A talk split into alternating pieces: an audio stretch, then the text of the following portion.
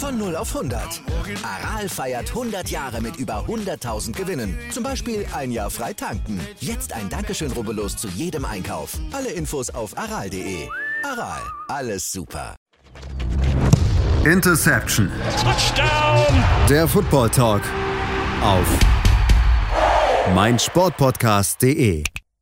Interception, der Football Talk auf mein Sportpodcast.de, und wir sind langsam so dermaßen nahe an den Playoffs dran, dass es gar nicht zu fassen ist, und genauso wenig zu fassen waren die Spiele der Woche 15. Es war spannend, wir hatten wirklich geile Spiele, wir hatten völlig überraschende Spiele und wir hatten Enden für die Ewigkeit. Ich glaube, anders kann man das nicht sagen. Und was da in dieser Woche alles genau los war, das besprechen dieses Mal Brian Kamena und Patrick Rebin. Ich grüße dich. Moin. Ja, ich habe es gerade eben schon gesagt, es war eine wahnsinnig verrückte Woche. Du hast vorhin, als wir uns überlegt haben, welche Spiele wir heute in der näher besprechen, in der Podcast-Folge, hast du schon gesagt, eigentlich könnte man jedes Spiel besprechen. Und genau so eine Woche war das eben auch. Du könntest eigentlich jedes Spiel dieser NFL-Woche hier an dieser Stelle besprechen, weil sie einfach alle irgendwelche Special Stories oder sonstiges hatten, ne? Ja, es war absolut verrückt. Also wir hatten am Ende 3-mal Overtime und es hätte ja locker irgendwie doppelt so viel Overtimes geben können. Also es war ja wirklich absolut crazy. Und wenn da nicht das ein oder andere Spiel am Ende völlig eskaliert, was das Ende angeht, dann ja, hätte es wirklich ewig gehen können, gefühlt, diese Woche. So viel kann ich jetzt, denke ich mal, schon verraten. Wir werden heute, wie immer, über 3 Spiele genau sprechen. 2 davon sind 2 dieser gerade eben benannten Overtime-Spiele. Und das 3. war ein Spiel, das eigentlich nicht hätte in die Overtime gehen dürfen, dann aber fast in die Overtime gegangen wäre und dann wahrscheinlich aufgrund des dümmsten Spielzugs der gesamten NFL-Saison nicht in die Overtime gegangen ist. Aber dazu später mehr. Erstmal beschäftigen wir uns natürlich wie immer mit den Spielen im Schnelldurchlauf, und ich weiß gar nicht, zu welchen Spielen ich jetzt eigentlich wirklich hier Genaues sagen soll und zu welchen nicht. Ansonsten sitzen wir hier irgendwie, weiß ich nicht, 5 Stunden, glaube ich, gefühlt. Aber wir fangen einfach mal an. Die 49ers haben gegen die Seattle Seahawks gewonnen, und zwar mit 21-13, und das war für die San Francisco 49ers nicht nur irgendein Sieg, sondern der Sieg zum Division-Title. Sie haben es zum ersten Mal seit 2019 geschafft, die NFC West wieder zu gewinnen. Die Browns haben gegen die Baltimore Ravens sehr, sehr deutlich gewonnen mit 13-3. Die Buffalo Bills gegen die Miami Dolphins mit 32-29. Damit steht jetzt auch fest, dass die Buffalo Bills mal wieder die AFC East gewonnen haben. Die Pittsburgh Steelers haben mit 24-16 gegen die Carolina Panthers gewonnen. 2 Teams, die höchstwahrscheinlich eher nichts mit den Playoffs zu tun haben werden in dieser Saison. Die Philadelphia Eagles, ja, ich hätte schon fast gesagt, behalten ihre weiße Weste, aber sie haben ja schon ein Spiel verloren in dieser Saison. Also sind ja gar nicht mehr so gut, wie wir sie alle gehypt hatten. Nein, war natürlich nur ein Spaß, haben gewonnen mit 25-20 gegen die Chicago Bears. Richtig, gegen die 3-11 Chicago Bears haben sie es nochmal richtig spannend gemacht und dann am Ende hinten raus auch nur knapp gewonnen. Die Kansas City Chiefs haben ebenfalls in einem sehr knappen Spiel, das ist nämlich das Overtime-Spiel, über das wir nicht sprechen, in der genauen Retrospektive, mit 30-24, wie gesagt, nach Overtime gegen die 1-12-1 Houston Texans gewonnen. Aber ich glaube, jedes Team braucht mal einmal in der Saison eben dieses Fuck-Up-Spiel. Und bei den Kansas City Chiefs war es eben genau das. Man muss den Texans zugutehalten, dass sie wirklich bis in die Overtime rein sehr solide gescored haben. Erstes, zweites und drittes Viertel jeweils 7 Punkte. Im vierten Viertel 3 Punkte. In der Overtime, ja, waren dann eben die Chiefs letzten Endes die bessere Mannschaft. Die New Orleans Saints haben gewonnen gegen die Atlanta Falcons mit 21 8-18 und auch die Detroit Lions, die konnten sich eine neue Kerbe in ihren Bettpfosten machen. Dieses Mal haben sie gegen die New York Jets gewonnen mit 20-17 und stehen mittlerweile bei 7-7. Aber das ist noch nicht alles, ja, denn tatsächlich hat Jared Goff damit 25.020 Passing Yards in 97 Spielen seiner Karriere und ist damit zusammen mit Peyton Manning und Kurt Warner der Spieler mit den drittwenigsten Spielen, der diese 25.000 Punkte Marke erreicht hat, ja. Und das war's natürlich noch nicht. Die Denver Broncos haben gegen die Cardinals gewonnen, 24-15. Auch das zwei Teams, die, ja, ich glaube, da lehne ich mich bei beiden 4- und 10- Teams nicht allzu weit aus dem Fenster, wenn ich sage, dass beide Teams vermutlich nichts mit den Playoffs in dieser Saison zu tun haben werden, sondern eher sich dann auf die Offseason konzentrieren sollten und darauf, was sie an sich, an ihrer Franchise, an ihrem Team, wie auch immer, ändern können, ändern sollen oder ändern müssen. Das ist dann ab der nächsten Saison wieder bergauf geht. Gerade bei den Broncos hatten wir auch durchaus in der Saison so Momente, wo wir gedacht haben, so, vielleicht könnte es doch noch was werden. Aber ja, wie gesagt, sie stehen bei 4-10, werden nichts mit den Playoffs zu tun haben. Und genauso die Arizona Cardinals, die auch in dieser Saison wieder ja, eher enttäuscht haben, als dass sie uns mit ihrem Football beglücken konnten. Die Chargers, die Los Angeles Chargers, haben mit 17-14 gegen die Tennessee Titans gewonnen. Und auch die Tennessee Titans, die müssen langsam zusehen, dass sie ein bisschen an Boden gut machen, stehen momentan in den Playoffs, ja, das ist richtig, aber halt, sie spielen halt auch noch gegen die Jaguars, die nur ein Spiel dahinter sind, also das genau wird, glaube ich, auch nochmal richtig eng. Das ist vollkommen richtig und sie stehen eben auch nur bei 7-7, also überhaupt kein komfortabler Vorsprung zu den Jaguars, die bei 6-8 stehen. Ja, also ich weiß nicht, das sind halt wirklich dann auch jetzt nochmal in den letzten Wochen der NFL-Saison so Spiele, wo man wirklich sagt, hey, damn, da kommt es nochmal richtig drauf an und das macht dann auch wieder richtig Bock, sich diese Spiele anzugucken. Auf der anderen Seite die Chargers, ja, die haben im Grunde genommen alles richtig gemacht, hatten ja am Anfang des Spiels noch so eine kleine Schrecksekunde, als Austin Eckler eben raus musste, konnte dann weiterspielen, hat ihnen auch einen richtig geilen Touchdown gebracht, also war so ein mega langer Run bis, weiß ich nicht, ich glaube 4-5 Yards vor die Endzone, dann nochmal laufen dürfen und den Ball reingeballert in die Endzone. Also richtig, richtig nice, dieser Touchdown von Austin Eckler und das, ja, war am Ende dann der Touchdown, der ihnen letzten Endes den Sieg gebracht hat. Die Chargers, wie gesagt, gewinnen mit 17-14 und stehen damit jetzt auch im Playoff-Picture. Ich sag euch noch nicht, für welches andere Team. Das besprechen wir gleich noch, deswegen, da will ich euch jetzt nicht spoilern. Außerdem haben die Cincinnati Bengals mit 34-23 gegen die Tampa Bay Buccaneers gewonnen und die New York Giants mit 20-12 gegen die Washington Commanders. Und auch das war ein, ja, sag ich mal, sehr, sehr interessantes Spiel, wenn wir uns die Playoff-Implikationen der beiden Teams anschauen, oder Brian? Ja, auf jeden Fall. Also, es war ja schon das erste Spiel, ich glaube, vor 2 Wochen der beiden Teams, war ja auch schon so relativ knapp. Da war es am Ende dann unentschieden. Also, es war klar, wer dieses Spiel hier gewinnt, wird den direkten Vergleich gewinnen und das ist natürlich auch nochmal besonders wichtig, wenn man guckt, okay, wie sieht es denn überhaupt aus in den Playoff-Picture in der NFC? Stand jetzt sind beide Teams drin.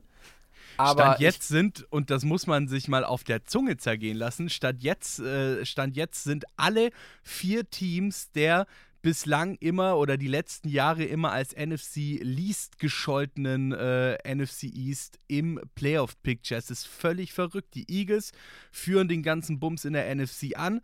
Die Cowboys auf Platz 5, die Giants auf Platz 6 und die Washington Commanders auf Platz 7. Ja, absoluter Wahnsinn. Und wenn man sich da im Gegenzug die NFC South anguckt, wo das beste Team bei 6-8 steht, und selbst das schlechteste Team ja nur ein Sieg dahinter ist. Also, wir haben die Buccaneers mit 6-8 und dahinter die Panthers mit 5-9, die Saints mit 5-9 und die Falcons mit 5-9. Also, da frage ich mich auch, will denn keiner von denen die Division gewinnen? Ich weiß es nicht. Man fragt sich das tatsächlich, und vor allem fragt man sich auch vielleicht so ein bisschen, wer hätte denn das oder wer bräuchte es denn am meisten, die Division nicht zu gewinnen und dann am Ende sich den besseren Pick zu holen. Und ja, ihr habt es gemerkt, wir haben wieder 3 Teams ausgelassen. Überraschung, Überraschung, ich habe es ja vorhin schon angekündigt und wir fangen gleich mal an. Ja, eins unserer 3 Spiele näher zu besprechen, und zwar das Spiel der Indianapolis Colts gegen die Minnesota Vikings. Das war auch eines der Spiele, bei denen ich vorhin gesagt hatte, hey, es war ein Spiel für die Ewigkeit. Und es war ein Spiel, das Matt Ryan, dem Quarterback der Indianapolis Colts, so ein bisschen vorgekommen sein muss wie, ja, eine Art Déjà-vu. 33 Punkte Vorsprung. Am Ende haben aber doch die Minnesota Vikings gewonnen. Und das ist übrigens tatsächlich der höchste jemals aufgeholte Vorsprung in der Geschichte der NFL Regular Season, Brian. Ja, also ich muss ganz ehrlich sagen, ich meine, ich bin Falcons-Fan, mir tut Matt Ryan irgendwie leid. Also das habe ich ihm echt nicht gewünscht. Also da muss ich echt sagen, ja, der Super Bowl, klar, wir alle wissen es noch, gegen die Patriots, 28-3. Am Ende verlierst du das Ding. Und hier 33 Punkte Vorsprung, 33-0. Also es war ja auch wirklich in der ersten Halbzeit, es ist ja alles lief gegen die Vikings. Ja, du hast einen Block-Punt, der zum Touchdown führt. Du hast dann, bekommst du den Ball wieder, 2 Plays, direkt Fumble, wieder Touchdown für die Colts. Dann 4. Versuch, Turnover für die Vikings, dann nochmal 4. Versuch und du schaffst es nicht, wieder Turnover, dann puntest du, dann bekommst du noch einen Pick 6, dann puntest du nochmal und dann ist die Halbzeit vorbei und du fragst dich eigentlich so, stand die Offense von den Colts eigentlich überhaupt auf dem Feld? Also gefühlt alles wirklich die Defense und so wahnsinnige, ja, Zufallsplays auch. Also so ein Block-Punt-Touchdown, Interception-Touchdown, ein Fumble, der jetzt nicht zum Touchdown führt. Aber es ist halt Wahnsinn, wie alles eigentlich gegen die Vikings lief. Und du hattest das Gefühl, okay, das ist heute so ein Tag, die können machen, was sie wollen. Am Ende, ja, verlieren sie dieses Spiel. Und es hat wirklich nichts darauf hingedeutet, dass sich das irgendwie in der zweiten Halbzeit nochmal ändern würde.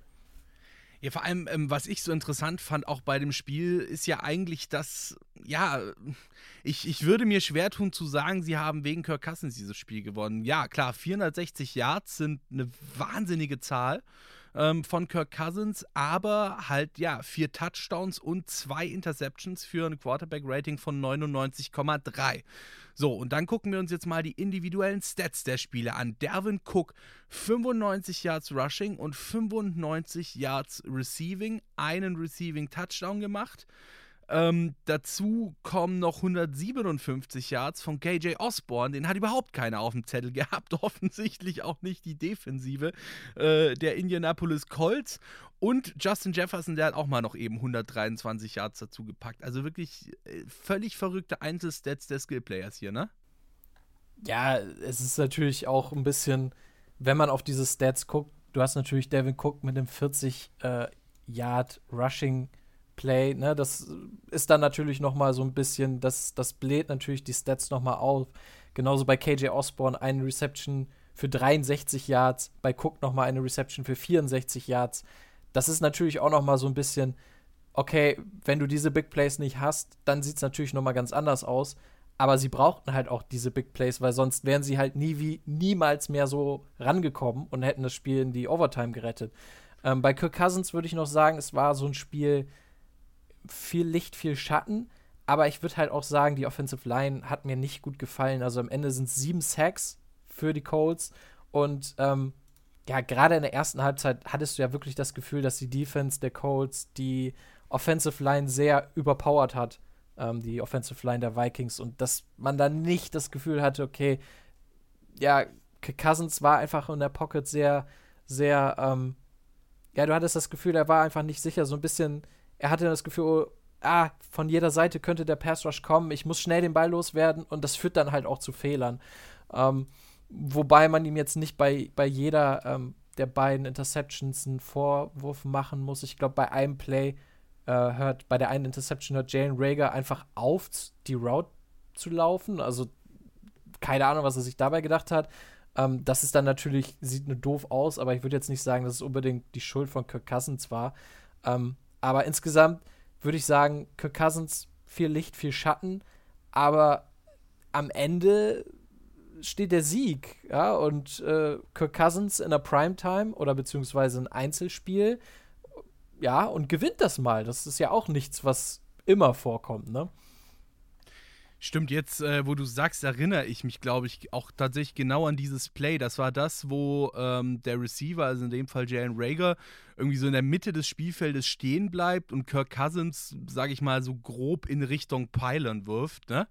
Wo dann der Ball eben quasi an der Endzone der Colts abgefangen wird, wo alle schon dachten, okay, ja gut, das war's jetzt mit dem Spiel und diesen Rückstand holen sie nie mehr auf. Ja, sie haben den Rückstand aufgeholt und dazu dem Spiel würde ich mal sagen, oder würde ich mal behaupten, gibt's noch einiges mehr zu sagen. Das tun wir auch und zwar gleich nach einer kurzen Pause hier bei Interception der Football Talk auf mein Sportpodcast.de. Bis gleich! Wieder live von Ihrem Toyota-Partner mit diesem Leasing-Auftakt. Der neue Toyota Jahreshybrid. Ab 179 Euro im Monat ohne Anzahlung. Seine Sicherheitsassistenten laufen mit. Und ja, ab ins Netz mit voller Konnektivität. Auch am Start die Toyota Team Deutschland Sondermodelle. Ohne Anzahlung geht's in die nächste Runde. Jetzt los sprinten zu Ihrem Toyota-Partner.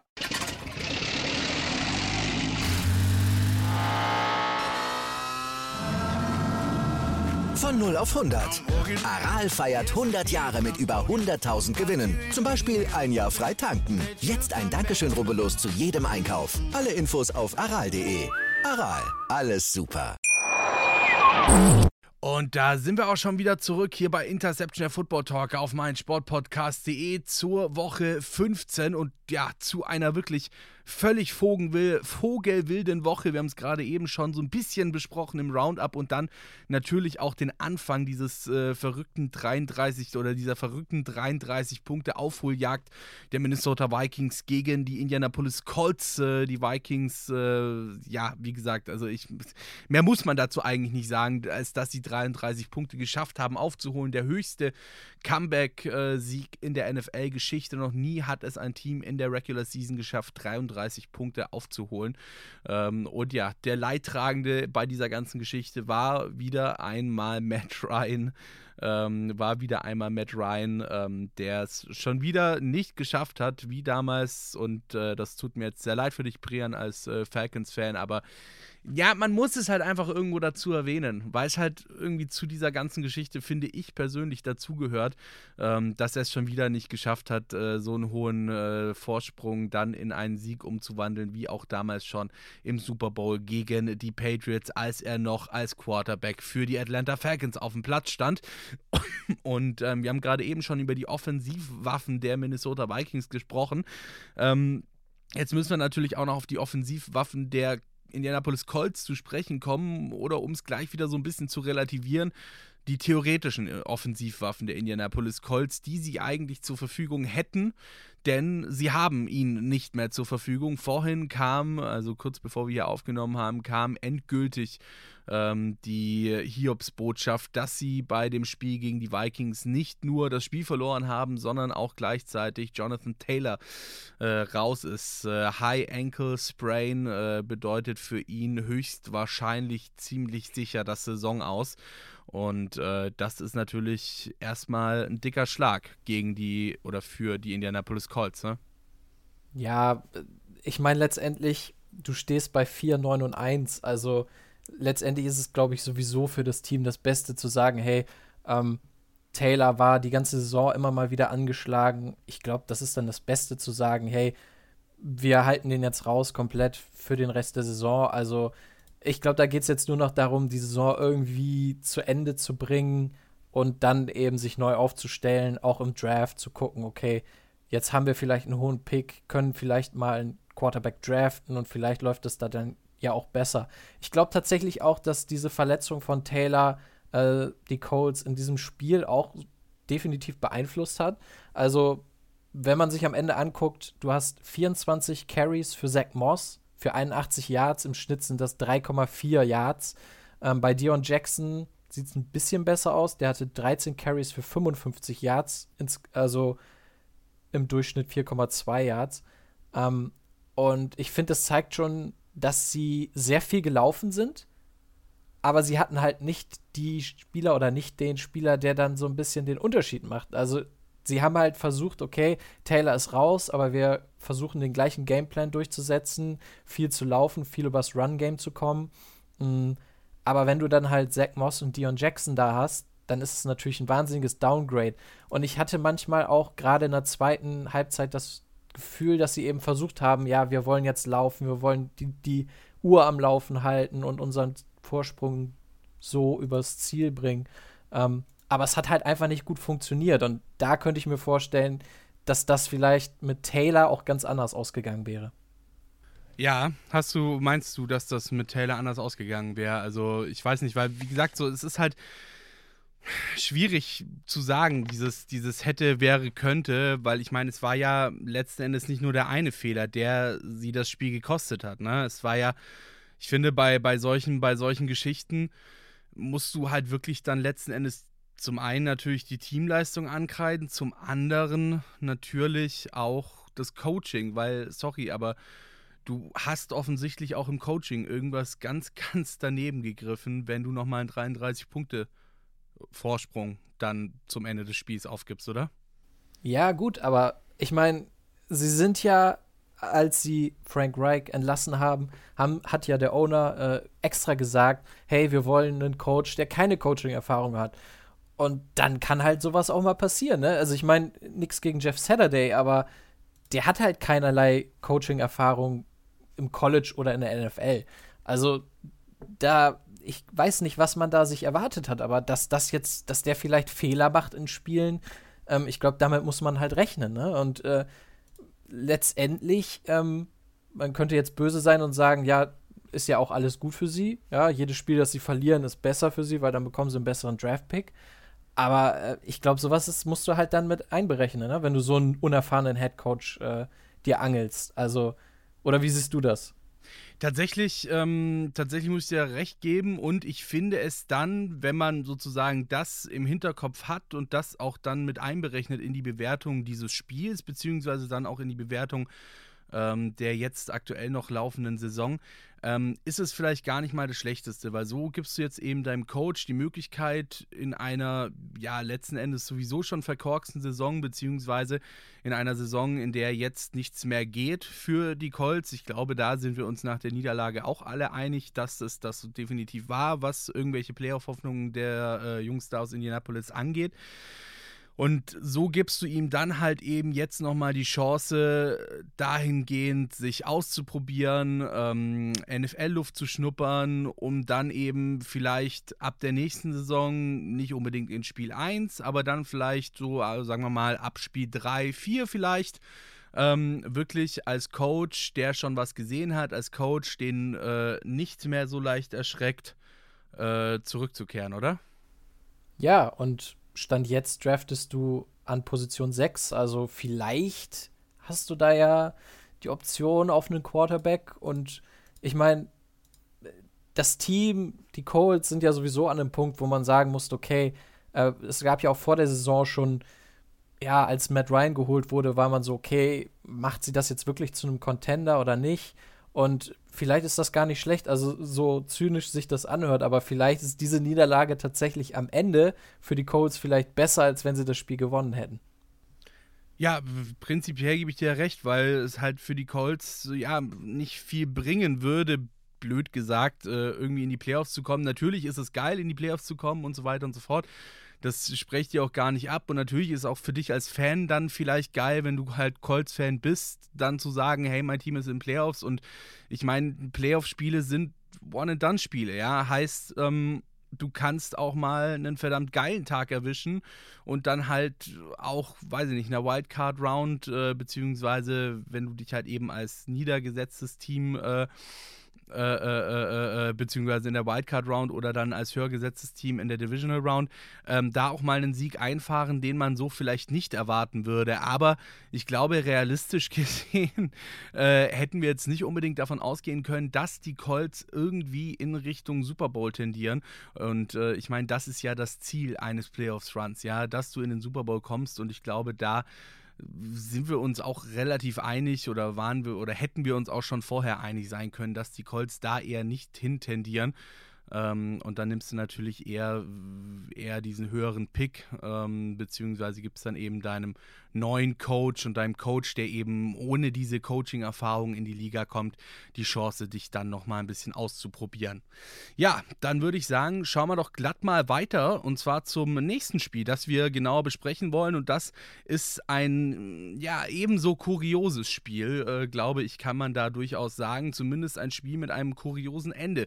Die Las Vegas Raiders haben mit 30-24 gegen die New England Patriots gewonnen, und das, was wir da am Ende gesehen haben, das toppt wirklich wieder jeder Beschreibung. Ich habe es vorhin gesagt, das ist das einzige Team, das wir hier jetzt gerade besprechen, das nicht in der Overtime oder in die Overtime gekommen ist und in der Overtime das Spiel gewonnen hat, die Las Vegas Raiders in dem Fall, aber sie sind gleichzeitig, beziehungsweise das Spiel ist gleichzeitig ein Spiel gewesen, das eigentlich nie in Richtung einer Overtime hätte tendieren sollen, dann plötzlich doch in Richtung einer Overtime tendiert hat und dann am Ende doch nicht in Overtime gekommen ist. Ich glaube, so fasse ich das ganz gut zusammen, oder, Brian?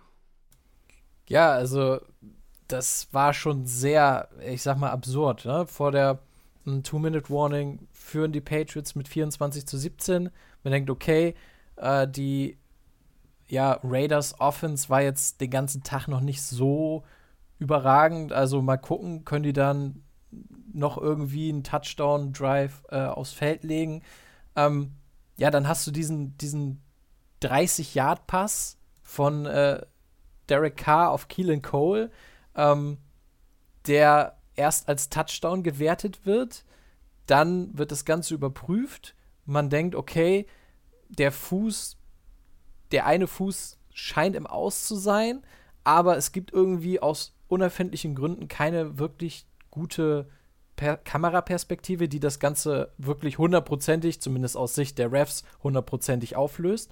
Dann steht es plötzlich 24-24 und dann mit 32 Sekunden auf der Uhr denken sich die Patriots, wer braucht schon Overtime? Das machen wir noch. Und dann mit dem allerletzten Play, läufst du mit Ramondre Stevenson durch die Mitte. Lateral zum Wide Receiver Jakobi Meyers. Und was der gemacht hat, ich glaube, das kann man nur als das dümmste Play in der Geschichte der NFL bezeichnen, weil der wirft den Ball einfach mal komplett blind nach hinten zu Mac Jones, der, glaube ich, selbst gar nicht wusste, wie ihm geschieht. Da steht leider Chandler Jones, der Pass-Rusher der Raiders, fängt den Ball ab, gibt Mac Jones nochmal einen richtig schönen Stiffarm direkt ins Gesicht, läuft in die Endzone, Touchdown, und das Spiel ist vorbei. Die Raiders gewinnen 30-24. Einfach nur absolut unfassbar. Ja, du hast das gerade ziemlich gut und ziemlich trefflich beschrieben und mir damit zum zweiten Mal innerhalb weniger Stunden mein Herz gebrochen. Herzlichen Dank dafür. Ja, irgendwie muss ich mich doch revanchieren für die Super Bowl Atlanta Falcons. Ey, nein, Dinger. Wirklich. Also es war wirklich, diese komplette Szene war so absurd. Ne? Ich saß hier zu Hause, ich habe mir dieses Spiel angeguckt und ich habe wirklich, also ich habe es nicht verstanden. Wie kannst du diesen Touchdown nicht overrulen? Wie kannst du selbst mit den vielleicht ein bisschen ungenügenden Bildern. Wobei, ich habe es vorhin schon, als wir hier vor der Aufnahme im Zwiegespräch waren, ich habe es vorhin schon gesagt, also Freunde der Sonne, du bist eine Multimilliarden-Dollar-Liga.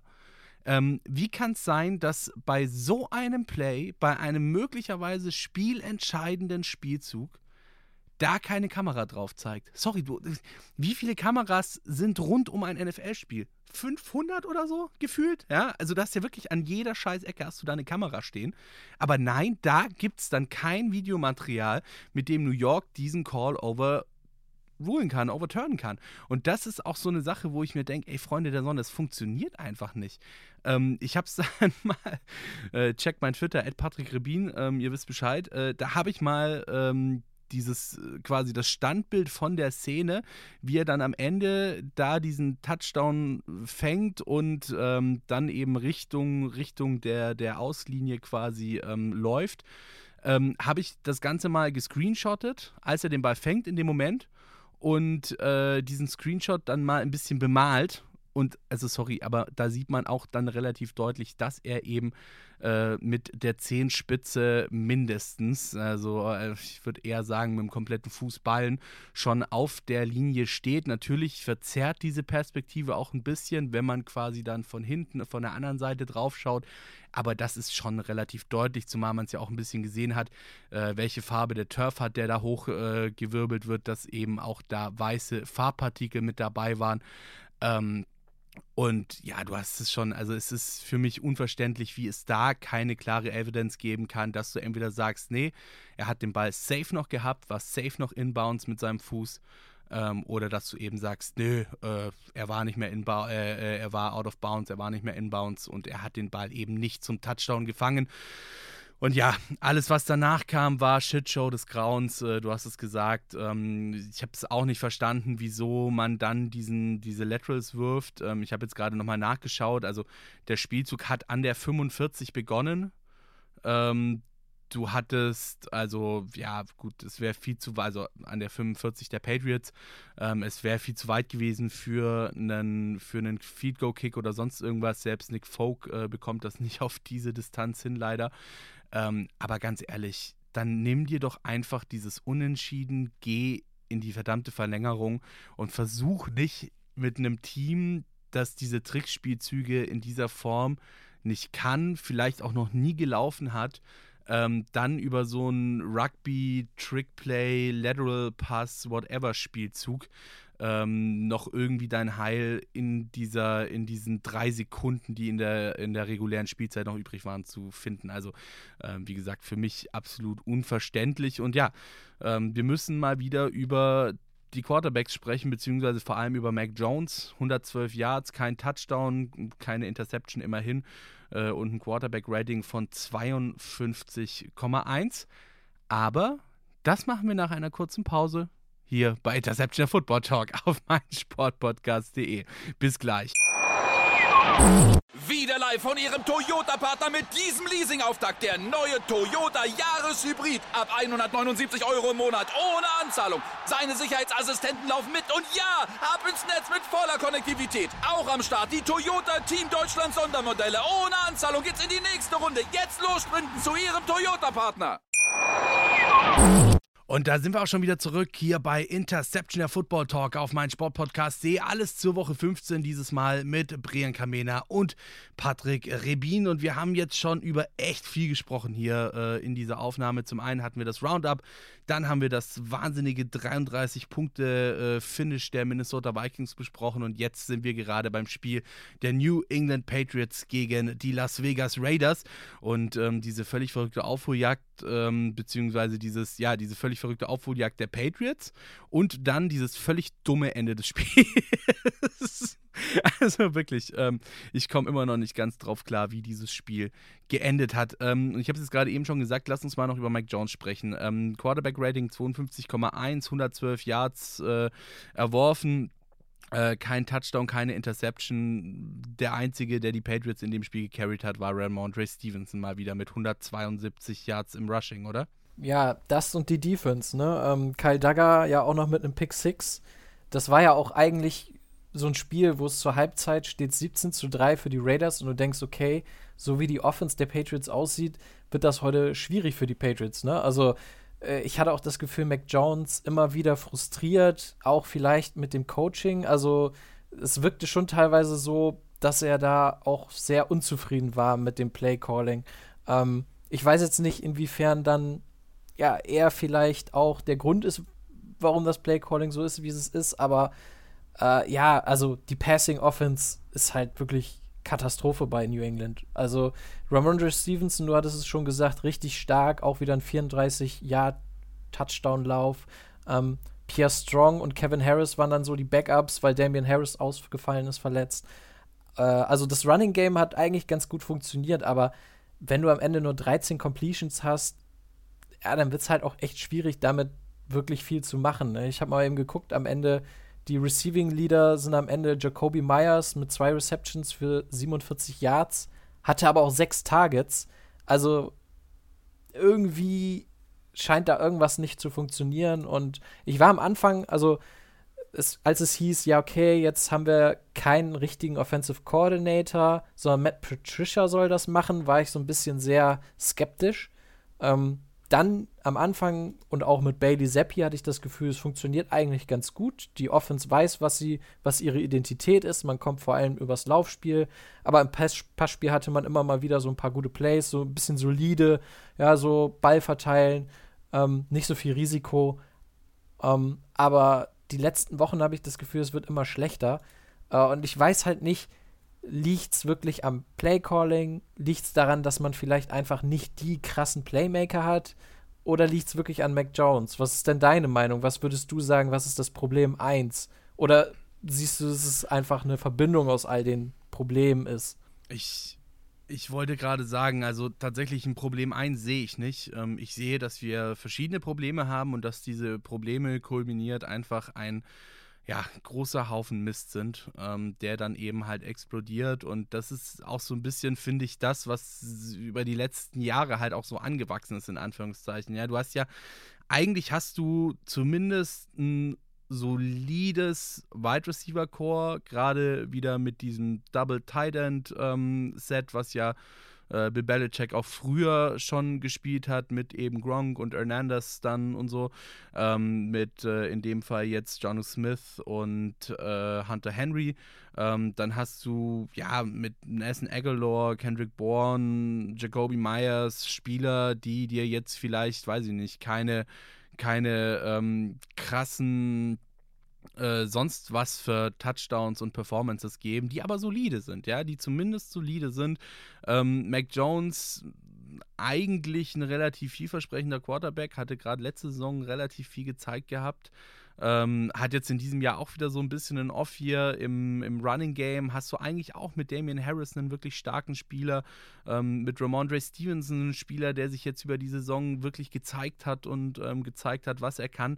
Aber irgendwie reicht es dann am Ende eben doch nicht. Und du hast es auch gerade vorhin schon gesagt, Matt Patricia ist natürlich auch so ein bisschen so eine fragliche Personalie in dem Fall. Ich habe es gestern schon dann auf Twitter auch geschrieben bzw. geantwortet gehabt irgendwo, wo dann halt auch wieder sofort Bill Belichick irgendwie in Frage gestellt worden ist, wo ich mir so, Freunde, ey, also wir hatten jetzt die letzten 20 Jahre dank des Mastermindes Bill Belichick und natürlich auch Tom Brady, nicht zu vergessen, gar keine Frage, aber sogar nach Tom Brady, ja.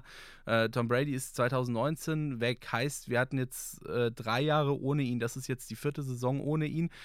Bis diese Woche standen die Patriots noch auf einem Playoff-Platz. 2 der 3 Jahre ohne Tom Brady, also quasi mit Rebuild auf Quarterback, sind sie am Ende in den Playoffs gewesen, haben in beiden Jahren, in denen sie in den Playoffs waren, einen Winning Record gehabt. Also sorry, was willst du mehr? Andere Teams würden sich da alle 5 Finger nachlecken. Bei so einem Rebuild, wenn wirklich dein absoluter Franchise-Quarterback und einer der besten, wenn nicht sogar der beste aller Zeiten deine Franchise verlässt. So. Allerdings bei dieser Matt Patricia-Frage bin ich auch so ein bisschen zwiegespalten. Ich würde ihn zum einen nicht verteufeln wollen, weil ich eben das kenne und das anerkenne, was er früher bei den Patriots gemacht hat, als er eben Defensive Coordinator war, und würde hier tatsächlich eher sagen, Schuster, bleib bei deinen Leisten. Ja, er hat früher mal ganz am Anfang seiner Coaching-Karriere als Offensive Coach angefangen, aber dann eben seine beste Zeit bei den Patriots eben als Defensive Coordinator und als Defensive Coach gehabt. Und vielleicht ist das einfach so eine Sache, wo der richtige Mann auf der falschen Position sitzt. So, ja? Er ist ja jetzt offiziell wie irgendwie Senior Football Consultant und Offensive Line Coach oder irgendwie so. Vielleicht wäre es doch ganz gut, wenn du ihm wieder einen Defensive Coaching Job gibst, vielleicht auch wieder einen Defensive Coordinator. Ja, das meiste macht Bill Belichick selber als Defensive Coordinator, das ist richtig, aber trotzdem hat es eben mit Matt Patricia als Defensive Coordinator damals bei den Patriots funktioniert. Und das ist ja so ein bisschen das Ding, wo ich sage, okay, hey, that's it, gebt ihm wieder seinen Defensive Job und setzt irgendjemand anderen für die Offense ein oder setzt keinen für die Offense ein, lasst Bill Belichick das callen. Ist mir wurscht, und vor allem bitte, es muss endlich aufhören, sag entweder zu Mac Jones oder zu Bailey Zappi, ey Diggi, du bist Second String, ja, und du startest nicht und beweist dich und so weiter und so fort, aber erstmal startet der jeweils andere Quarterback, der es dann eben wird. Und nicht dieses dumme Hin und Her, weil ich glaube, das ist halt auch so eine Sache, wo du einen jungen Quarterback, die beide, was ja beide sind, dann auch mächtig mit verwirren kannst, wenn du ihm sozusagen erst den goldenen Löffel reichst, dann den goldenen Löffel auf den Kopf haust, ihm einen Holzlöffel hinlegst, dem kleinen Bruder den goldenen Löffel gibst und dann das Ganze wieder andersrum machst. Also ich glaube, das kann einfach nicht gut gehen bei Spielern in diesem Alter, weil die das halt ja vielleicht auch ein bisschen zu persönlich nehmen, nicht verstehen, wie auch immer, ist mir wurscht. Es muss einfach aufhören, dieses Ungewisse und dieses, ja, wir machen jetzt einfach mal irgendwie, sondern wieder Patriots-Football, wieder das, was man macht, was man kann und das, was einen eben ja auch letzten Endes dann über die vielen Jahre auch so erfolgreich gemacht hat. Eine Sache würde ich noch sagen, bevor wir hier irgendwie weitergehen. Ich meine, du hattest es eben schon angesprochen mit Matt Patricia und Offensive Coordinator. Ich glaube, ein Mann wird diesen Sieg der Raiders, glaube ich, sehr genossen haben. Und der stand nämlich an der Seitenlinie der Raiders, nämlich der Head Coach Josh McDaniels. Ja, das ist ja auch noch so eine gewisse Extra-Geschichte eigentlich in dem Spiel. Ja, Josh McDaniels, der ehemalige Offensive Coordinator der Patriots, mit seinem neuen Team, mit dem es ja eigentlich die Saison noch gar nicht so wirklich lief, ne? Stehst selbst jetzt noch bei 6-8. Im Spiel gegen seinen alten Boss, gegen Belichick, gewinnt der das und zwar auf diese Art und Weise. Also ich glaube, der wird sehr zufrieden gewesen sein mit dem Ausgang des Spiels. Ja, absolut.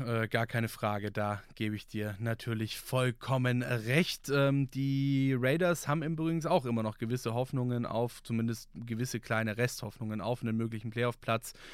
Es ist noch nicht alles vorbei in Las Vegas. Sie haben da noch die Chance. Sie stehen da zum Beispiel mit Pittsburgh, Cleveland und eben Jacksonville zusammen bei, nicht einem ganz so guten Rekord, aber einem Rekord, der dann gegebenenfalls, wenn sie jetzt alles gewinnen, was es noch zu gewinnen gibt, reichen könnte für die Playoffs. Und dann wollen wir zum Abschluss doch mal noch auf das Spiel der Dallas Cowboys gegen die Jacksonville Jaguars schauen. Das haben die Jungs aus Jacksonville, die eben genannten Jungs aus Jacksonville, mit 40-34 gewonnen.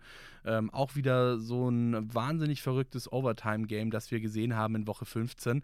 Und also wirklich völlig verrückt, dass wir drei Teams in dieser Woche auch hatten, die 17 Punkte Rückstände oder sag ich mal Rückstände, die größer waren als 17 Punkte, geschafft haben, wieder aufzuholen. Übrigens das erste Mal in der NFL-Geschichte, dass drei Teams von einem mindestens 17 Punkte Rückstand zurückgekommen sind.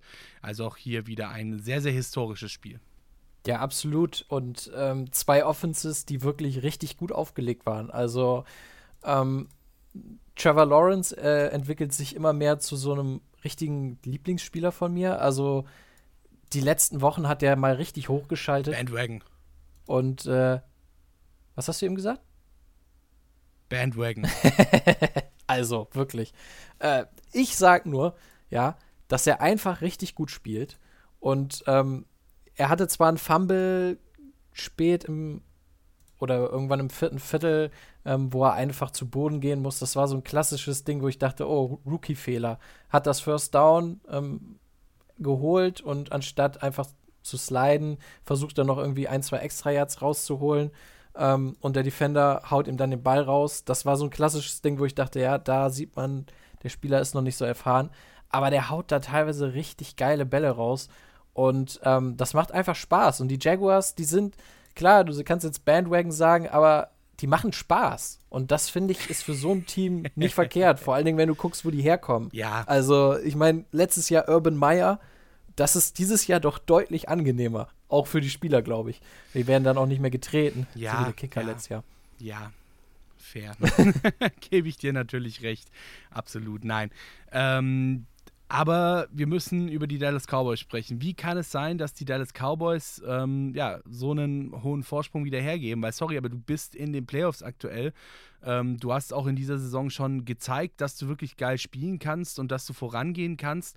Und dann gibst du jetzt so ein Spiel gegen die Jaguars her, die ja wirklich auch dir auf gut Deutsch gesagt am Arsch hängen, was die Playoffs angeht. Ja, also das ist ja wirklich so ein direkter Konkurrent um die Playoffs und gegen die gibst du dann so ein Spiel nochmal her. Das ist auch wieder so ein Moment, den ich nicht verstehe. Dak Prescott, 256 Yards, 3 Touchdowns, 2 Interceptions. Ja, war ein okayer Tag für ihn, sag ich mal. War ein okayer Tag im Büro. Wird danach nie nach Hause gegangen sein und gesagt haben, guck mal, Mutti, was für einen geilen Tag ich heute hatte. Aber woran hat's gelegen? Das fragt man sich immer, woran das gelegen hat. Ich finde das sehr schwer zu sagen, weil es eigentlich so ein Spiel war, wo du dachtest, okay, die Cowboys haben das im Griff. Ne? Also es war irgendwie, man hatte nie das Gefühl, dass die Jaguars jetzt wahnsinnig große Siegchancen haben. Prescott, wie du eben gesagt hast, solider Tag. Am Ende die Interception in der Overtime, die zur Niederlage führt, das war halt auch, also Noah Brown kann den Ball halt nicht festhalten und der fällt dem wird abgelenkt und fällt dem Verteidiger direkt in die Hände. Da würde ich jetzt Prescott nicht mal so einen wahnsinnigen Vorwurf machen. Was mich halt sehr überrascht hat, weil die Cowboys ja eigentlich wirklich eine der absoluten Top-Defenses hatten. Gerade wenn man jetzt guckt, okay, der Pass-Rush, der hat wirklich ja die ein oder andere Offensive Line mal so richtig vermöbelt, hat in diesem Spiel nur einen Sack gemacht.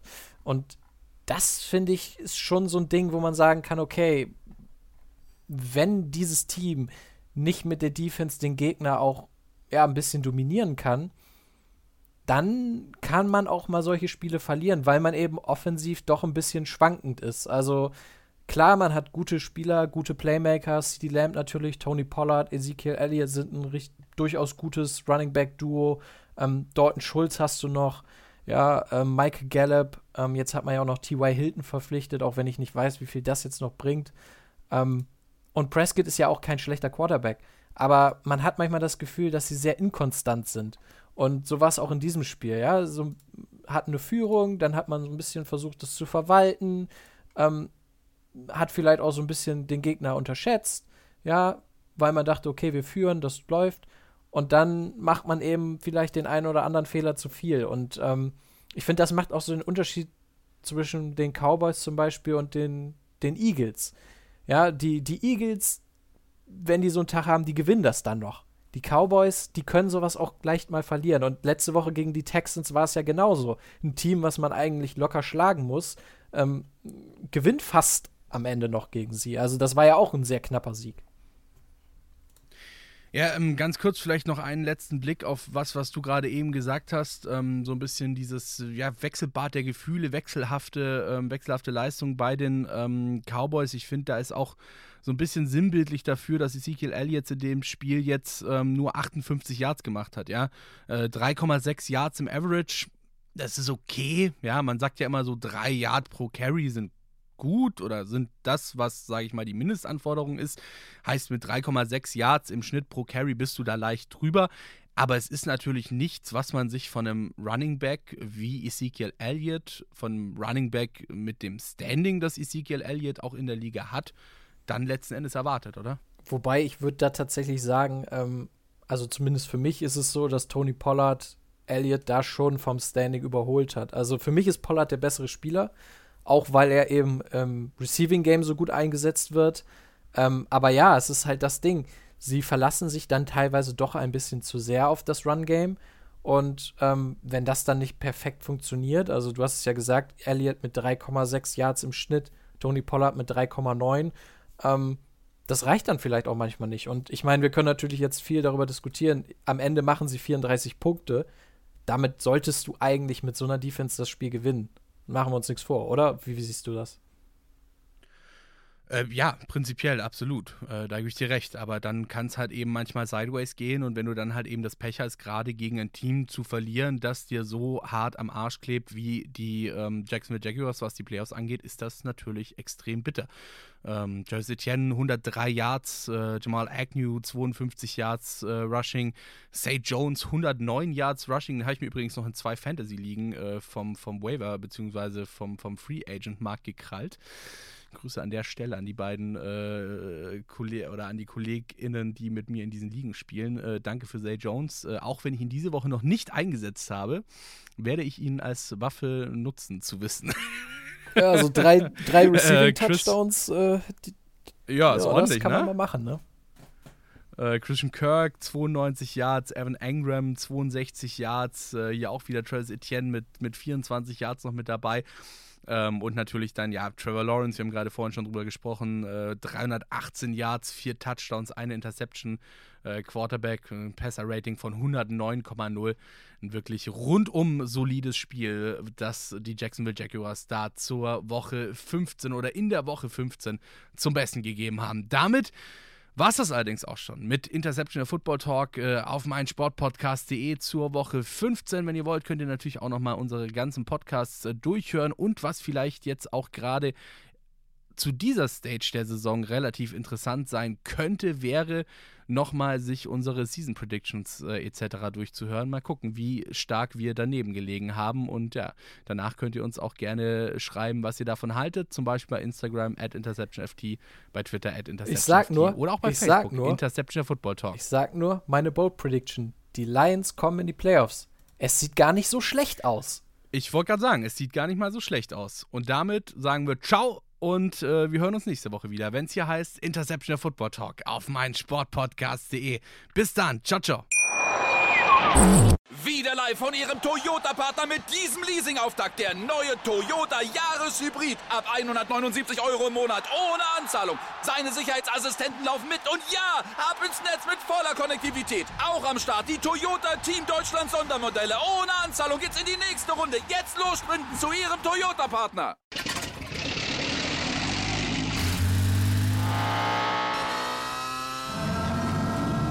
Von 0 auf 100. Aral feiert 100 Jahre mit über 100.000 Gewinnen. Zum Beispiel ein Jahr frei tanken. Jetzt ein Dankeschön, Rubbellos zu jedem Einkauf. Alle Infos auf aral.de. Aral, alles super. Interception. Touchdown. Der Football Talk auf mein Sportpodcast.de.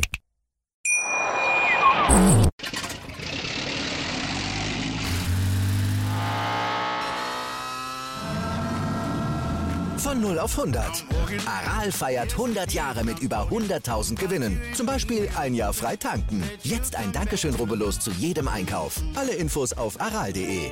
Aral, alles super. Wie viele Kaffees waren es heute schon? Kaffee spielt im Leben vieler eine sehr große Rolle. Und das nicht nur zu Hause oder im Café, sondern auch am Arbeitsplatz. Dafür gibt es Lavazza Professional. Kaffee am Arbeitsplatz, der genauso lecker schmeckt wie in eurem Lieblingscafé. Die perfekte Kaffeelösung für jede Art von Unternehmen. Klein, mittel, groß. Ihr habt auf jeden Fall einen Kaffee, der schmeckt. Die richtige Motivation für eure Arbeitstage. Alle Infos zu Lavazza Professional findet ihr auf lavazzapro.de mit allen Kaffeelösungen für euer Büro. Ich habe mich natürlich schockverliebt, weil die war wirklich ganz, ganz klein. So begann die Mensch-Hund-Beziehung zwischen Christina und Tierschutzhund Frieda. Und wie es danach, nach dem ersten Moment der Verliebtheit, so weiterging und welche Klippen es danach zu umschiffen galt, das hört ihr in der neuen Ausgabe von Iswas Dog, dem Podcast für harmonische Mensch-Hund-Beziehungen. Iswas Dog mit Malte Asmus. Überall, wo es Podcasts gibt.